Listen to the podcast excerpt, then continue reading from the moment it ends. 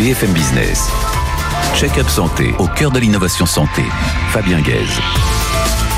Bonjour à tous, ravi de vous retrouver sur BFM Business dans ce dernier check-up santé de l'année 2023. Euh, Il s'en est passé des choses cette année dans le domaine de la santé, en particulier dans le domaine de la e-santé.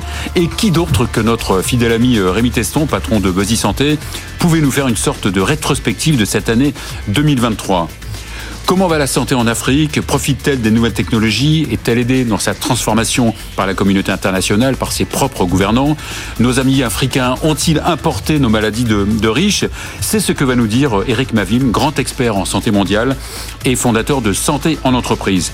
Mais notre premier invité, euh, c'est Dominique Calmez, euh, cofondateur de l'Institut Sapiens, célèbre think tank, laboratoire d'idées dont la mission est d'éclairer le débat économique et social. Check-up santé, c'est parti.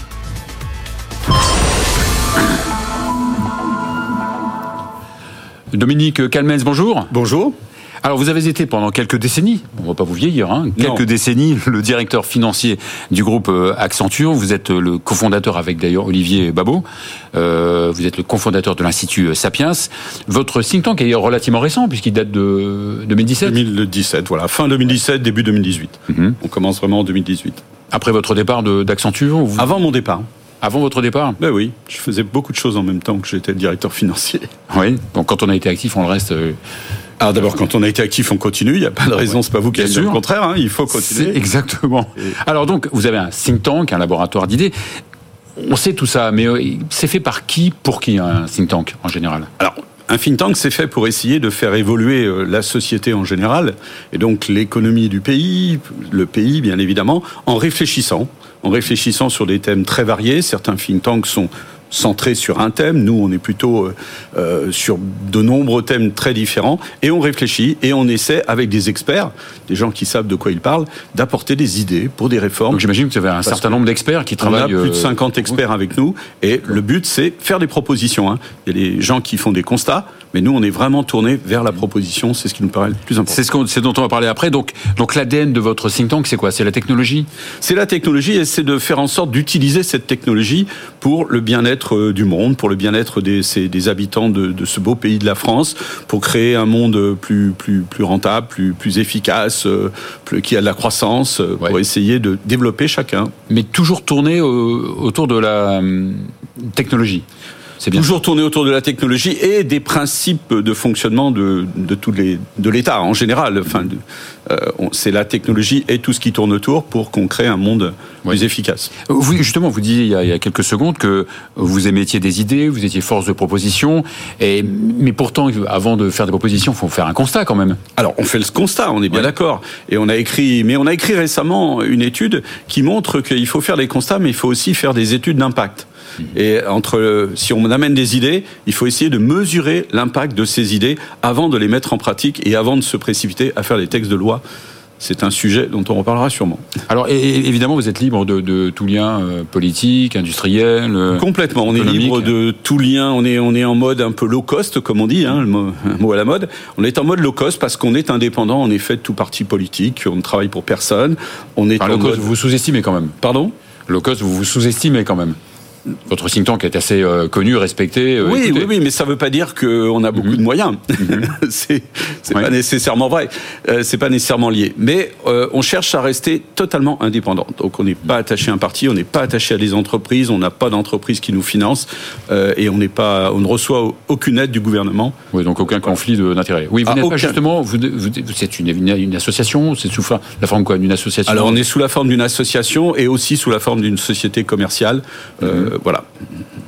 Parce que vous avez quand même un modèle euh, économique, évidemment. Bien sûr.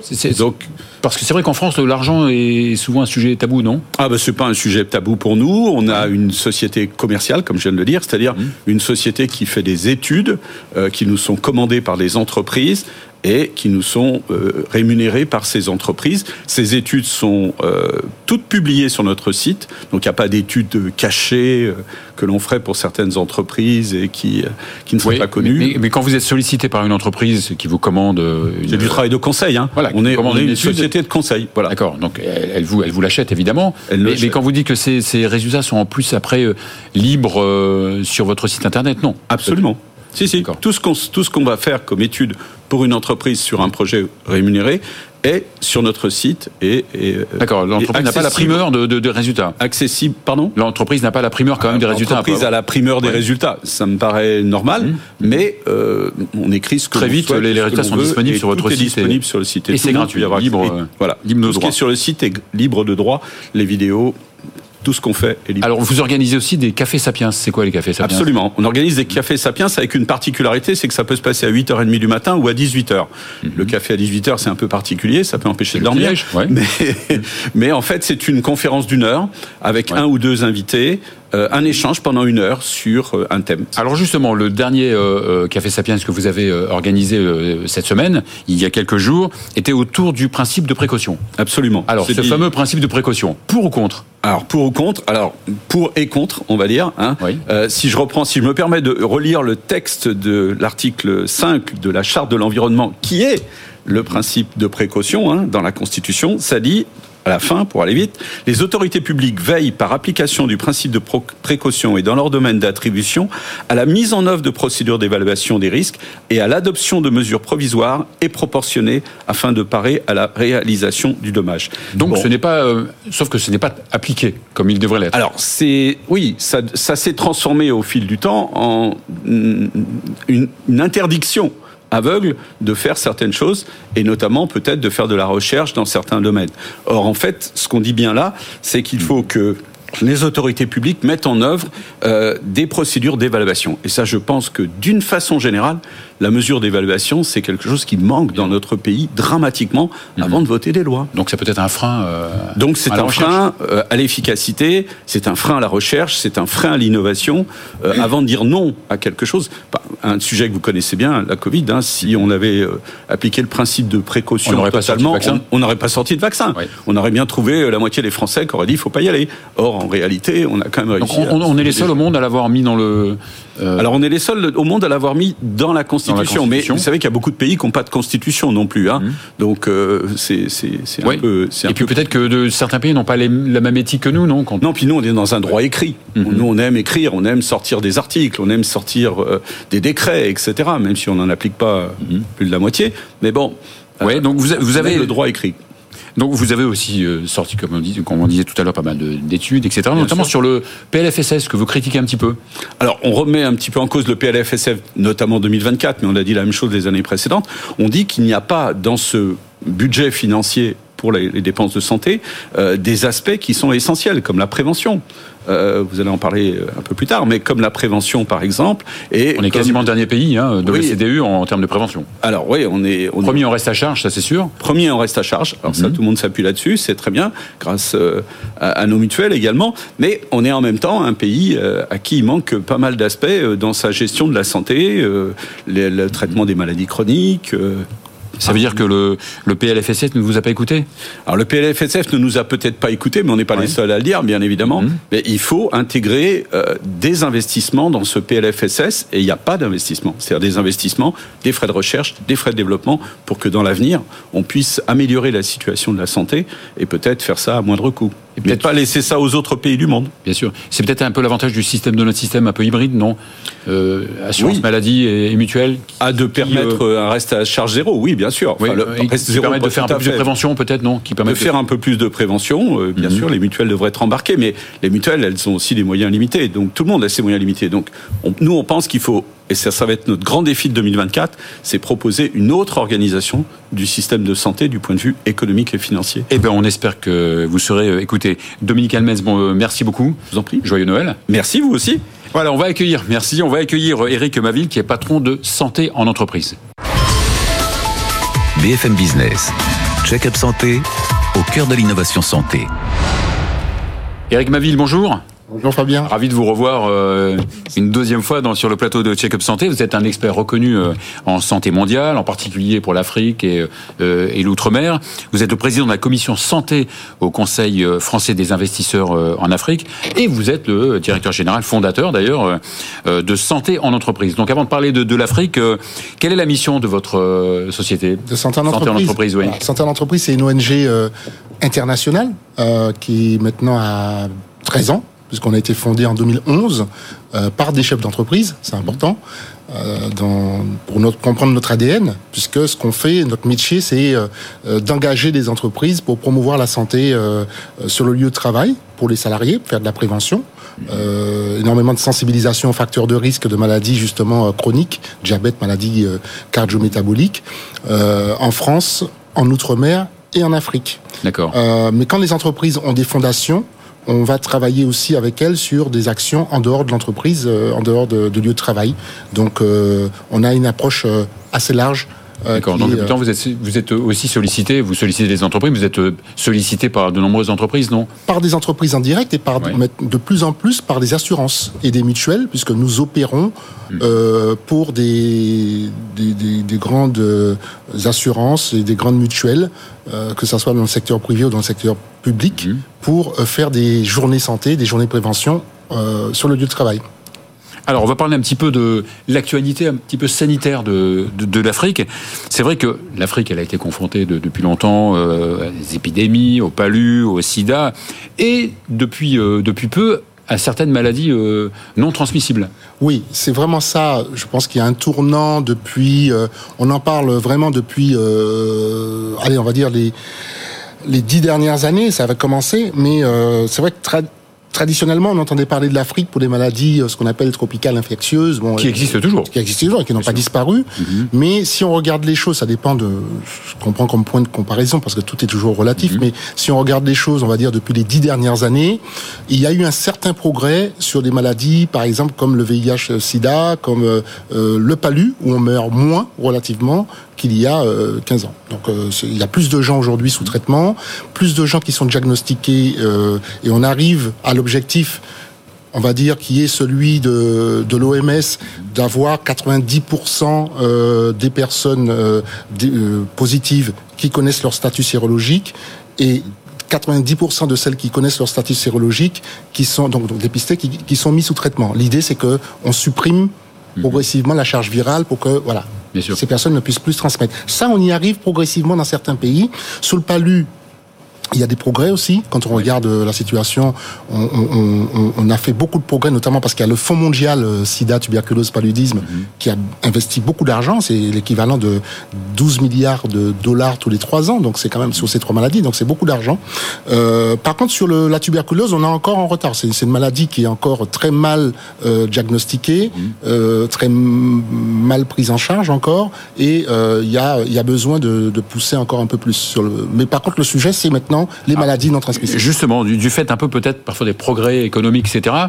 Je le disais en intro, l'Afrique a importé les, maladies de riches. Ben, très clairement, c'est-à-dire qu'aujourd'hui, avec l'urbanisation, le changement des modes de vie, euh, l'alimentation, l'alimentation, le, surpoids, la sédentarité, on a véritablement une, explosion mhm. euh, des cas de diabète. Quand on regarde déjà le diabète en, lui-même, on est euh, aujourd'hui sur une tendance où euh, tous les euh, là l'OMS a sorti les derniers chiffres tout dans, dans à l'horizon 2045 le nombre de diabétiques va doubler donc aujourd'hui, il est à peu près de véritable épidémie. Épidémie. il est à peu près à 22. C'est une véritable épidémie. Non, ça explose. C'est-à-dire vraiment 22 euh, millions à peu près aujourd'hui. On s'atteint à 55 millions. Donc c'est là où c'est la région où tout ça va être le, ces maladies, la, croissance va être la plus rapide. Donc euh, je pense qu'il faut.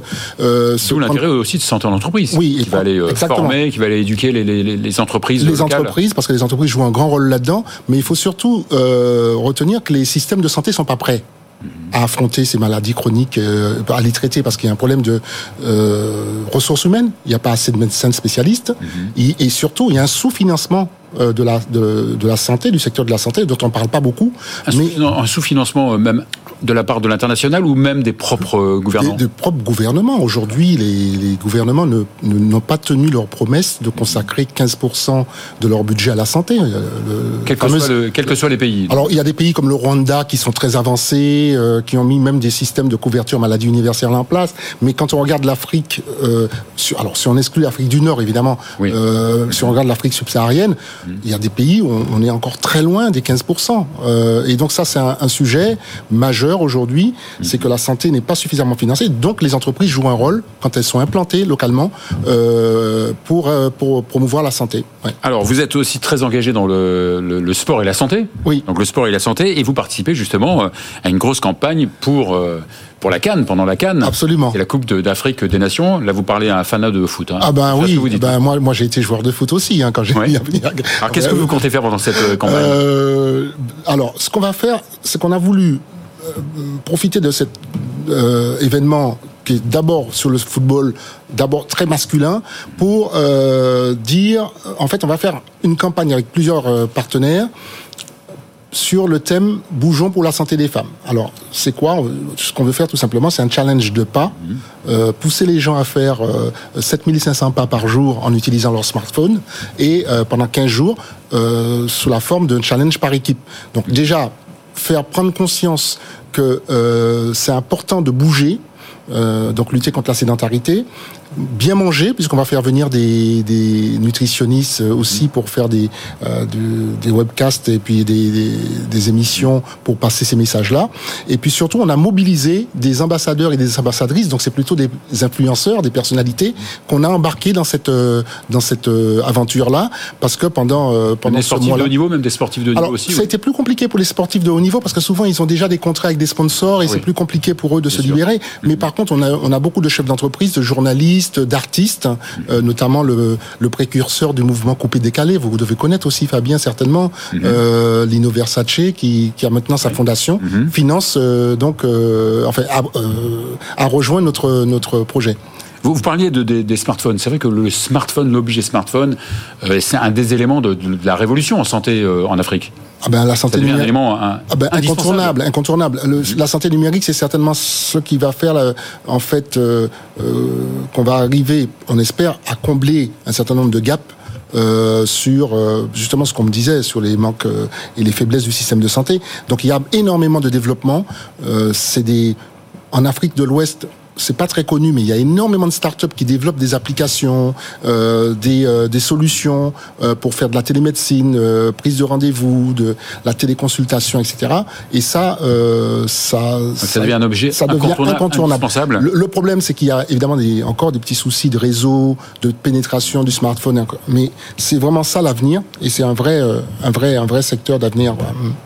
Merci beaucoup euh, Eric Maville, merci beaucoup et joyeux Noël. Ah ben pareillement. Voilà, et bravo, vraiment bravo pour ce que, ce que et, vous faites. Et puis je rappelle que pour la Cannes, notre campagne, tout est en ligne. Euh, il y a un QR code, je ne sais pas s'il, apparaît là, mais l'idée c'est que on puisse aussi échanger euh, ce qu'on fait, euh, témoignages vidéo et euh, qu'on soit le plus euh, nombreux. L'idée, c'est qu'on crée une grande communauté connectée de gens pour pousser ces sujets. Si on peut agrandir votre communauté, on est, on est archi partant. Merci encore. Merci beaucoup, Eric Naville. Et on va accueillir euh, celui que, qui s'invite euh, régulièrement dans Check-up Santé. C'est Rémi Teston, patron de Buzzy Santé. BFM Business. Check-up Santé, au cœur de l'innovation santé. Rémi Teston, bonjour. Bonjour Fabien. Que serait Check-up Santé sans vos lumières, votre expertise Vous veillez sur la e-santé, vous l'expliquez simplement pour que bon nombre d'entre nous l'utilisent, aussi bien les patients que les professionnels de santé. On va faire euh, euh, pour cette dernière mission d'année 2023 un petit peu le, bilan de ce qui s'est passé euh, cette année en santé, bien sûr en santé digitale. C'est vrai qu'il y a plein de choses à dire, on ne pourra jamais être exhaustif. Est-ce que pour vous, cette année, le numérique santé a abordé un nouveau virage?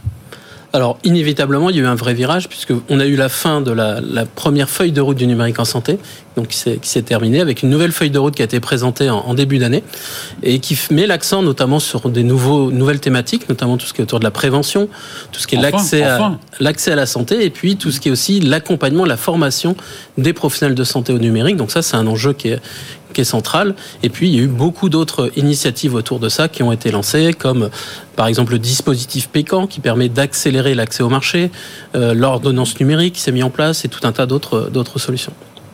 Donc, euh, un véritable virage ben, positif, quoi. Exactement. Puis il y a le sujet, euh, bien sûr, de la télésurveillance. Alors justement, euh, c'est l'avènement de la télésurveillance? Exactement. Donc la télésurveillance, ce qui est intéressant, c'est qu'il y a eu une période d'adaptation avec le programme étape qui a permis d'expérimenter un certain nombre de solutions et donc qui est rentré dans le droit commun cet été et on voit de plus en plus d'opérateurs qui intègrent le programme. Alors, quel type de télésurveillance? Elle s'adresse à qui cette télésurveillance? Alors la télésurveillance, c'est principalement, c'est vrai pour les malades chroniques, donc euh, mhm. malades dans le diabète, les maladies cardiovasculaires, maladies rénales, qui permet du coup d'avoir un suivi au quotidien euh, du patient et euh, de pouvoir optimiser du coup sa prise en charge, de pouvoir aussi déceler d'éventuelles complications, etc.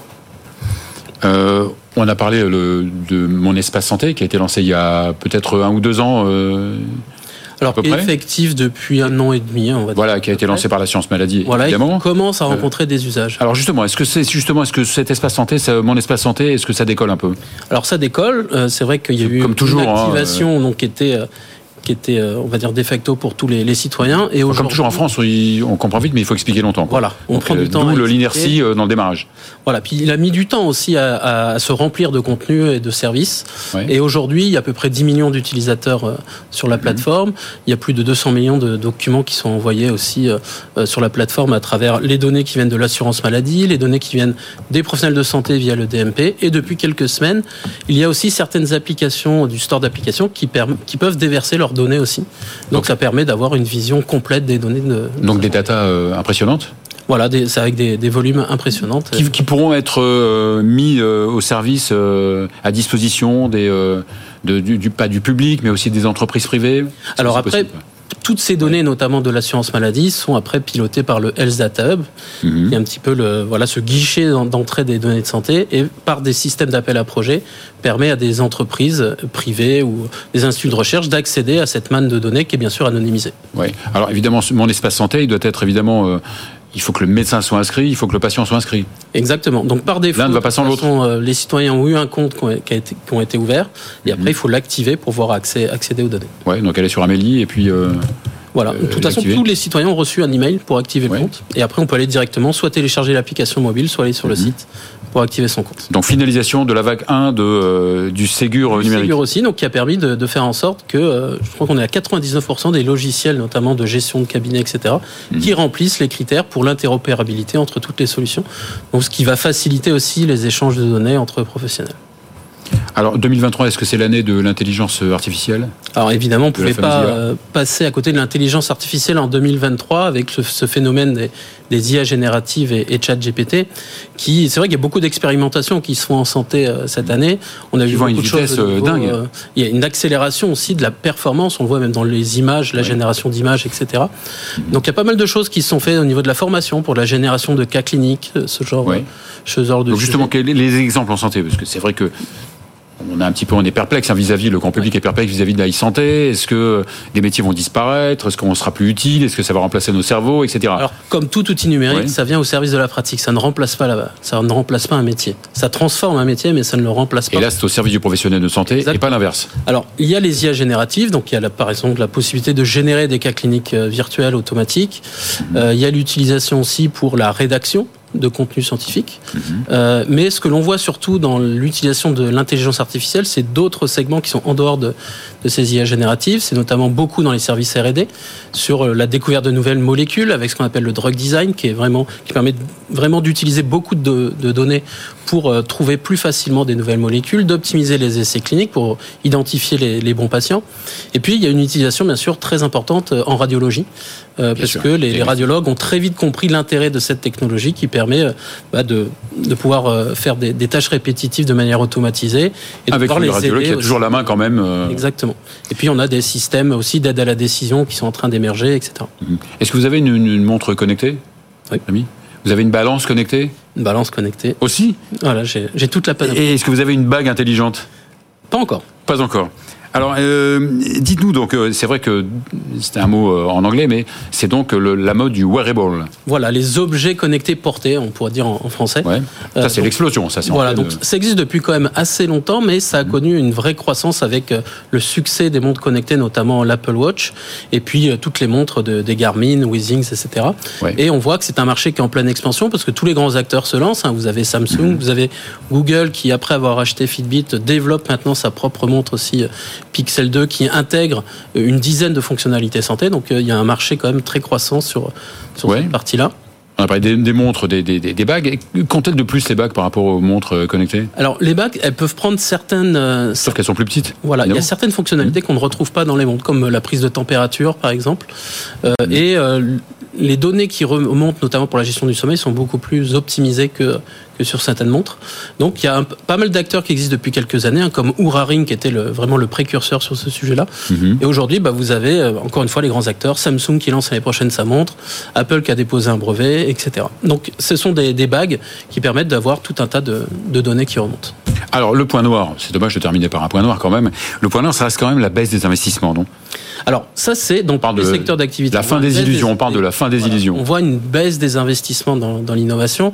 Euh, alors dans la santé, il y a aussi un problème d'accès aussi au marché qui prend beaucoup de temps, euh, mhm. notamment pour la gestion de tous les aspects réglementaires, qui freine un peu le développement de, de certaines startups. C'est vrai que cette année, on a vu pas mal de startups du coup bah, remplir un peu ce qu'on pourrait appeler un cimetière de, de startups e-santé mhm. euh, qui, bah, qui, a, qui a grandi. Euh, mais à contrario, on a quand même eu aussi quelques belles levées de fonds qui ont permis aussi de, voir émerger des belles, pépites. Hein. Je pense à Tila Kelsker, à Juicy, à d'autres startups comme ça. Très rapidement, vous avez la, startup du mois? Alors la startup du mois. Euh, Très rapidement. Voilà, euh, on va citer donc Butterfly Therapeutics, mhm. qui est une, une, société donc qui, euh, qui déploie un, système par réalité virtuelle pour la gestion de la douleur qui s'appelle Bliss DTX et mhm. qui qui a racheté du coup le la solution Endocare qui vient de, de Lucine qui est une entreprise bordelaise et qui va permettre d'avoir une vision assez globale sur la prise en charge de la douleur par la réalité virtuelle et donc une, une thérapie digitale. Eh bien, merci Rémi Tesson. Vous revenez l'année prochaine? Avec plaisir. Non, mais c'était pas une question, c'était un ordre. Hein. Ok. merci, merci beaucoup euh, Rémi Tesson. Voilà, bonne fête de fin d'année, joyeux Noël et on se retrouve avec grand, grand, grand plaisir en 2024. BFM Business. Check-up santé au cœur de l'innovation santé.